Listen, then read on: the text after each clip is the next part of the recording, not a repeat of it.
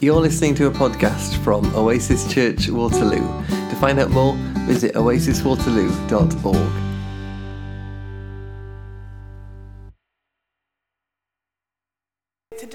um, be continuing the Faith at Work series and thinking specifically about this idea of living greatness through inclusion. I chose to focus the talk on um, the story in Luke because I'm someone that loves stories, um, living out, out, my faith through bringing out stories from the Bible into my day to day life. Um, I'm a story writer, and you'll hear a bit more about that in a minute. So it's definitely something that I thought, let me take this back to storytelling and how we can look at stories to build ideas of what greatness is in our day to day life. Um, I think reflecting on last week, if you were here, what Heidi said around actually our faith being connected from your home life to your work self to your day to day life is something that definitely rings true to me.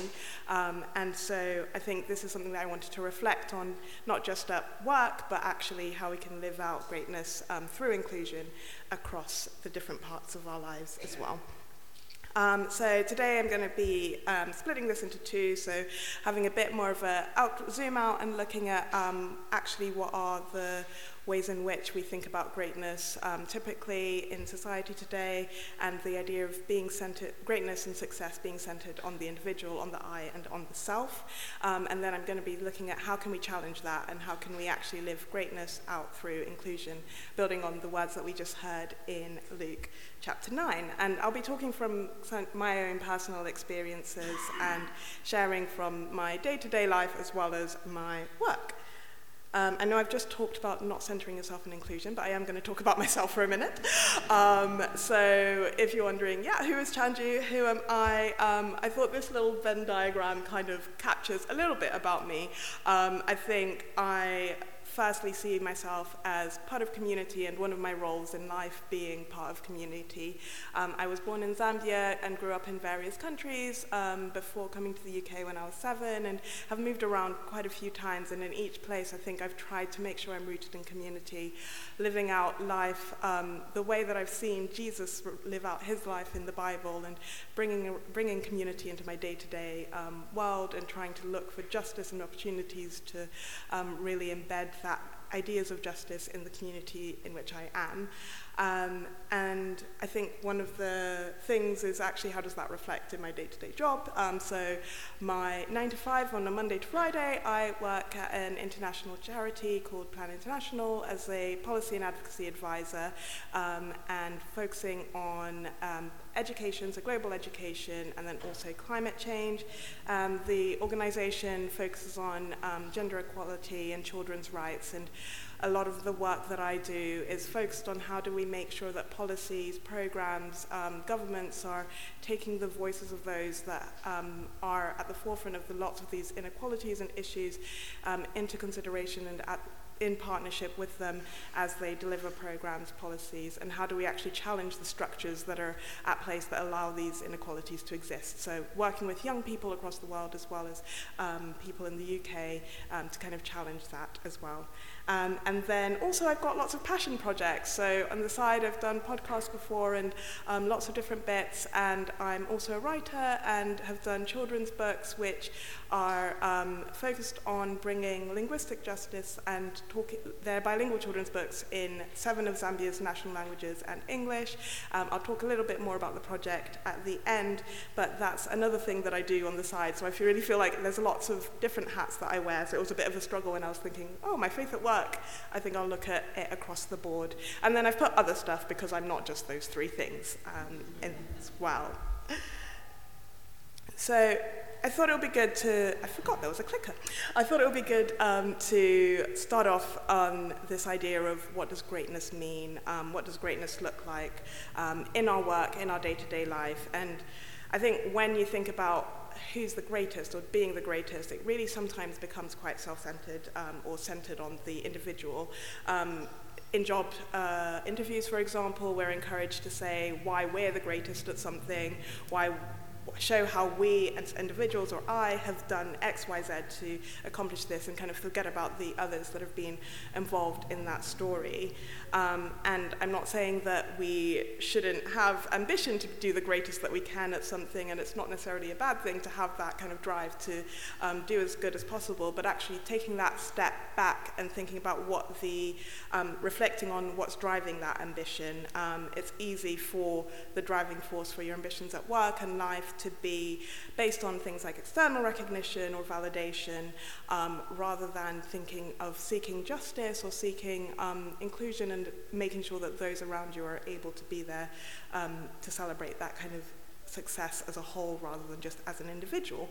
And I think this is something that we see in that the first verse in Luke 9 um, 46. So here, the disciples are having their argument about who's gonna, who will be the greatest and which one of them is going to be greatest.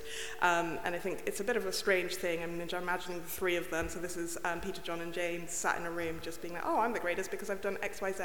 It's a bit strange. And I think it's also interesting to reflect on where this um, story comes in the sequence of events. So this comes after um, the Transfiguration. They've literally just seen Moses and Elijah appear before their eyes. Um, they saw Jesus glow like lightning, and they've also, this is the story that comes straight after Jesus had driven evil spirits out of a boy's um, body. Um, but they're instead of kind of reflecting and reveling on that, um, sat there thinking about who will be the greatest. And I think it's easy to say that's a bit strange, um, you know, I, I wouldn't do that, but actually maybe they're looking for that external validation because they've just witnessed all of these amazing things, thinking about actually what, what am I, what's my value, um, and how will people see me as successful. And I think there's a real human value that's placed on having that acclaim and celebration from others and making sure that you're, as an, an individual, are the one that's on top, that's seen as powerful.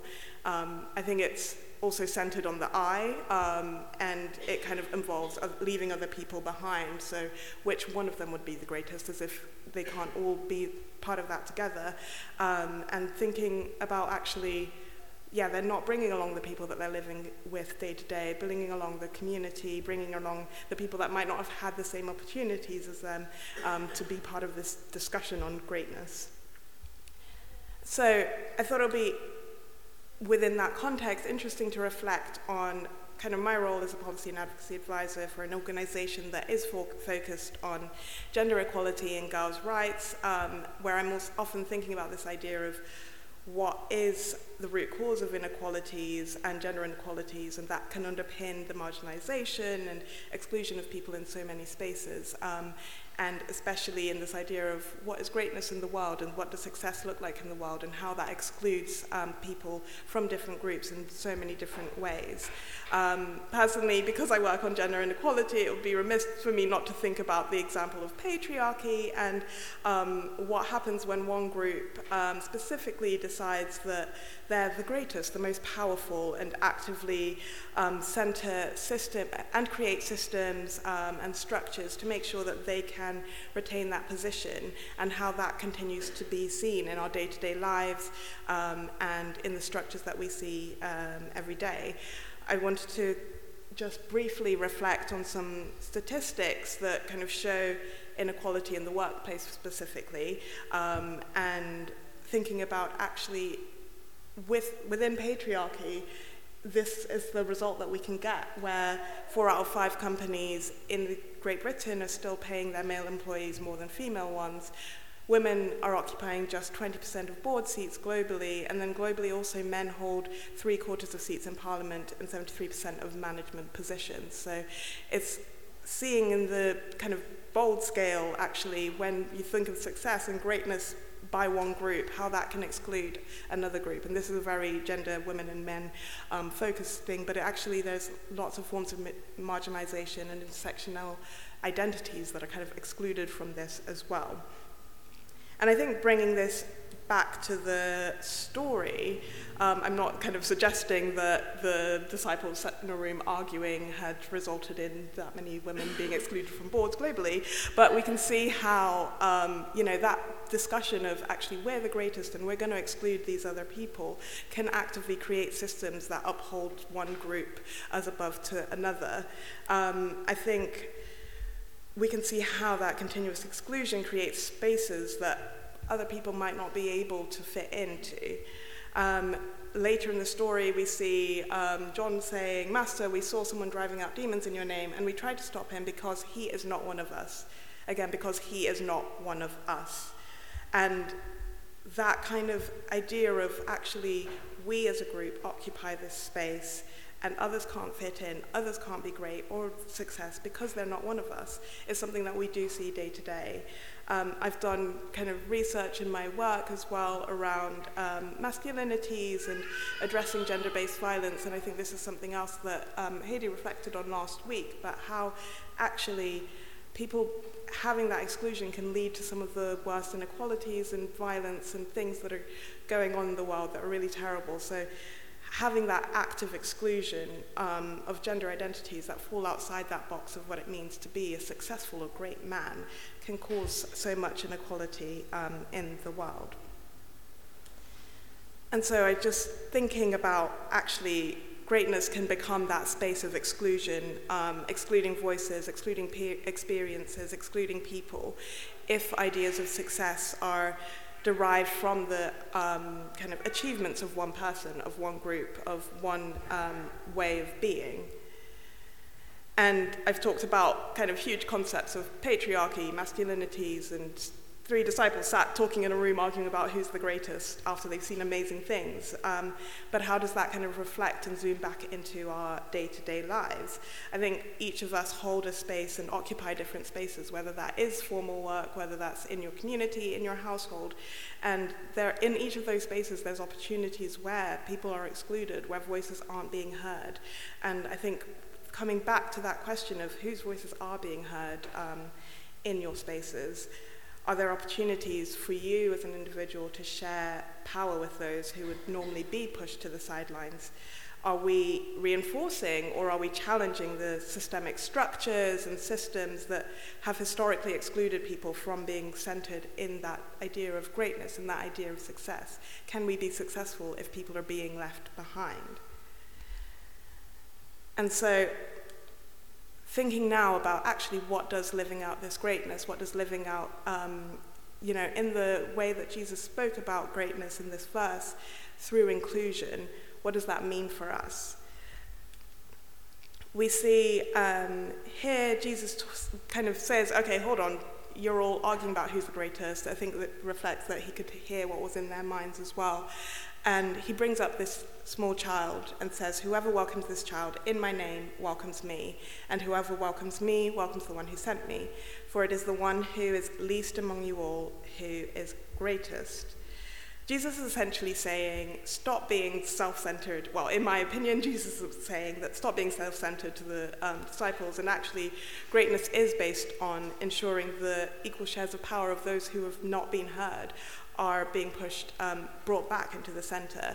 He brings a child who I think, um, for me, represents those voices that might have been marginalized. Children at that time, and even to some extent today, um, are often voiceless or not given opportunities to participate, to speak, and here I think it's really telling that that's who he chooses to bring to be the example of what living out greatness would look like.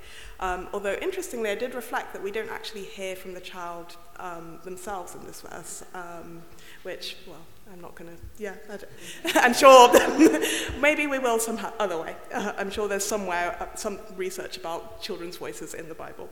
Um, but I think for me, it's hearing this, this story really represents um, hearing how actually when we're thinking about greatness and success, we need to be bringing in voices that we don't normally hear, and we won't be able to be successful or great or live out our ambition if we're leaving people um, behind.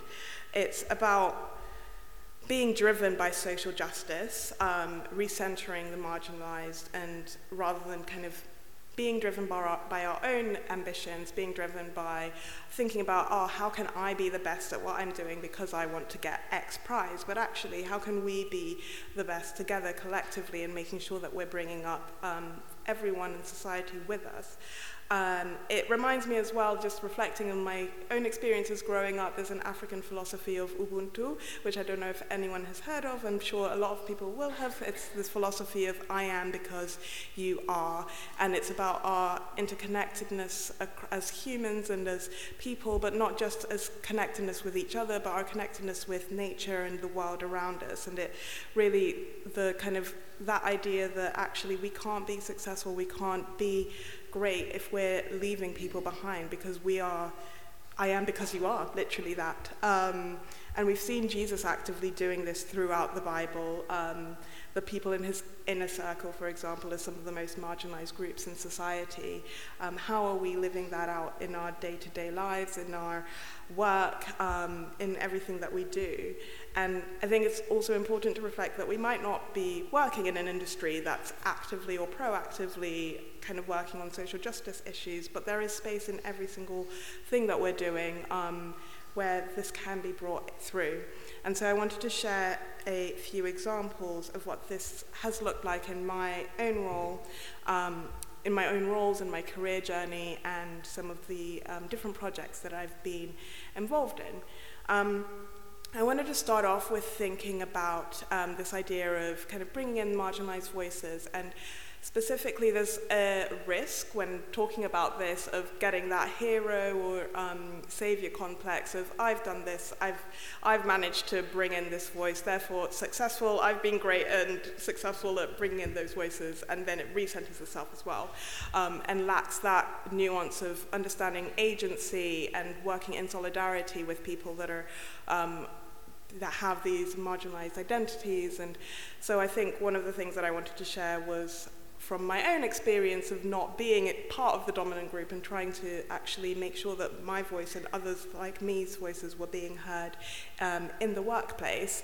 Um, and so early in my career, I was working in a corporate PR firm, um, and so that's public relations or communications. And um, it's, I mean, anyone that works in that field and sector will know that it's notoriously and historically a um, very white and middle class. Um, profession just um, by the nature of yeah how it's been.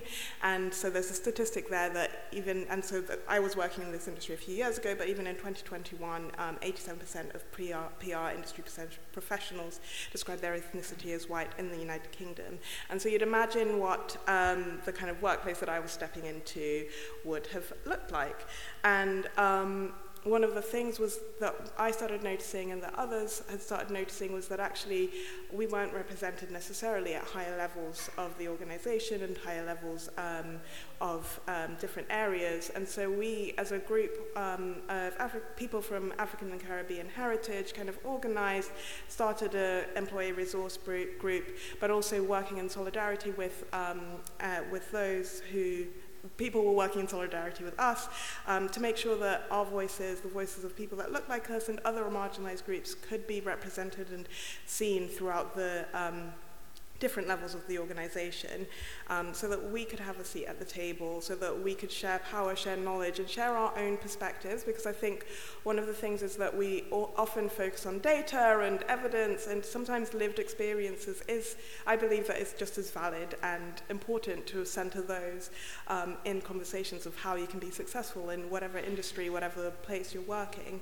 Um, and so we organized and kind of showed how there's different barriers for different people within um, reaching this kind of profession and kind of started challenging some of the power structures um, that might have closed off opportunities for people from different backgrounds.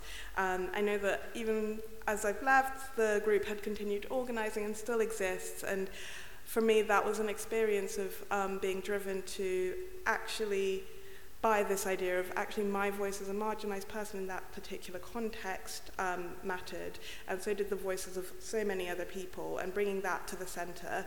Um, but then also within that, not centering myself and saying, actually, this is something that I'm not going to be like, hey, I started this up and this is me, and then leave, but actually do it collectively um, and with going along as a community together within the workplace to um, bring that out. And there's lots of other examples of how that might um, look like for you, whether that's things as simple as um, thinking about the meetings that you have or the different um, spaces in which you're where you are, how can you bring in different voices um, to those? And then I also wanted to think a little bit more about um, being proactively inclusive within communities and the different communities that we're in. Um, I said earlier on how I'm Zambian, and I've grown up in lots of different spaces and different places, and so I really do feel like I've got a globalized and local community um, as part of my identity. Um, but one of the things that I realized growing up outside of Zambia, but also going there pretty much every year, and it's yeah, beautiful place that everyone should visit Zambia, just a little plug for the country, um, is that English as a language, as a result of um, kind of the legacies of colonialism, um, has been the key kind of um, language that people kind of aspire to. Um, the education systems um, following kind of missionaries coming into the country and um, embedding kind of education based on UK and British um, structures of education meant that English became the norm and the only way that you could you would be seen as great or advanced or um, going towards development. I don't like the term development but yes um, uh, was if you could speak English. And I saw this um, through my parents. They uh, not very long ago were in high schools and primary schools where they would be punished if they spoke their mother tongue, their local language um, around the schools, and they wouldn't be allowed to. They had to speak English, even if it didn't come naturally to them.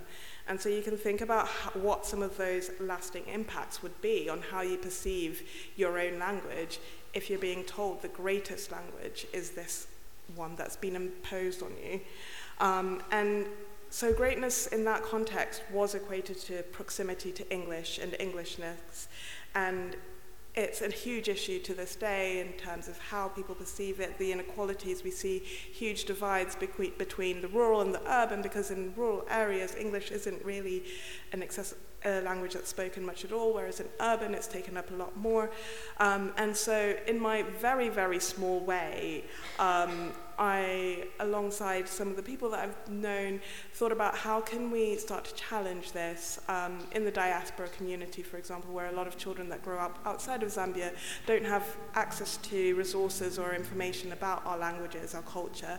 Um, how can we? Can I make sure that there's something small that can start, um, that can contribute to the linguistic justice movements that are going on um, in Zambia more generally. And so I started the Zambian Narratives Project, um, which is creating bilingual children's books um, from English into um, Zambia. Zambia has seven national languages and over 80 dialects. Unfortunately, I could not grasp doing 80 books, um, but we've gone to seven books um, basically in English in each of those languages. And it's about thinking about how we can bring those languages back, put those languages back on a pedestal, how we can let children actually have access to the languages that for so long haven't, they've not been able to. And um, to add that there had previously been books that have been written in, for example, Bemba and Nyanja, some of the languages there, but there's not been bilingual books. And so that's difficult for people who might not have that base level understanding. So having something bilingual where you can compare and see both languages side by side um, is hopefully helping to um, get people to learn, relearn those languages. Um, I wanted to share a short video from the kind of launch event so you can actually visualize what I've been talking about because I realize it's quite an interesting concept. Um, so if we can play the video.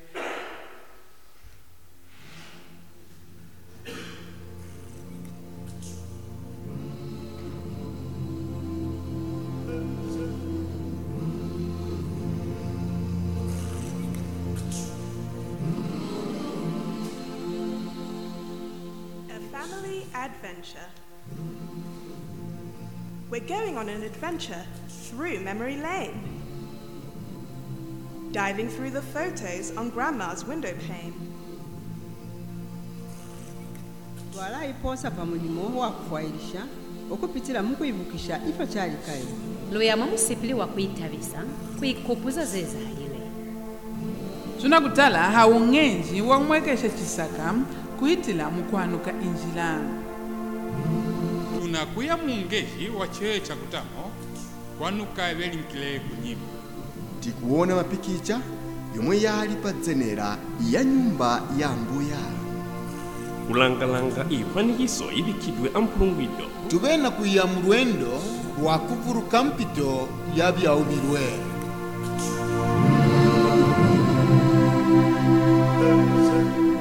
I am sure that every South Asian, no matter which country they live in, will have a resource that represents their culture, language, and roots.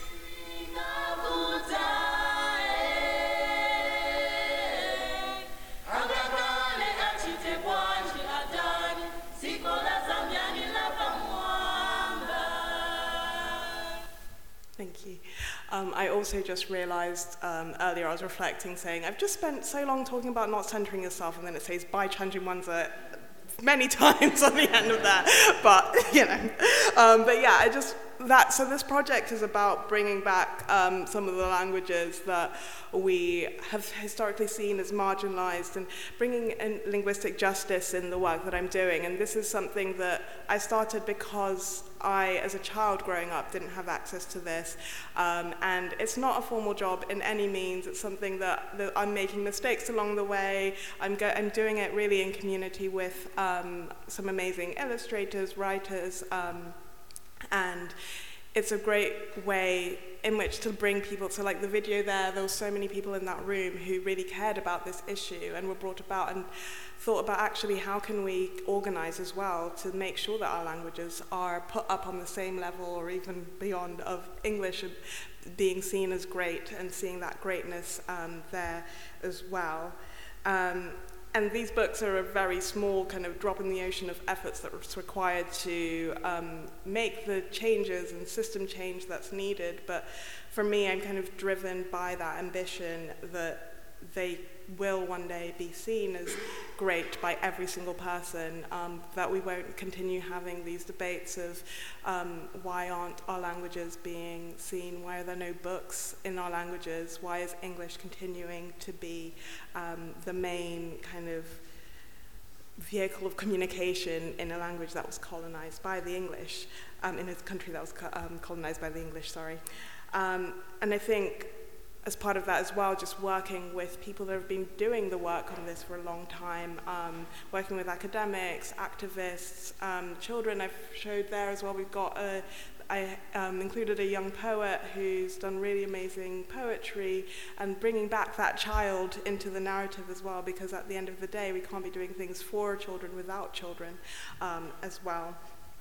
Um, and then finally, just to briefly respect, uh, reflect, because I've realized that I've not really talked that much about my actual job, um, but I think some of my work in my nine to five, I try and make sure that people with lived experiences are centered in the um, work that we do, whether that's talking to governments about policy formation and bringing along young youth activists, whether that's um, working at national or international levels at big global forums where, um, so for example, um, climate forums or climate spaces, making sure that actually children and girls specifically are being represented in those spaces. And that's a large part of what I do day to day.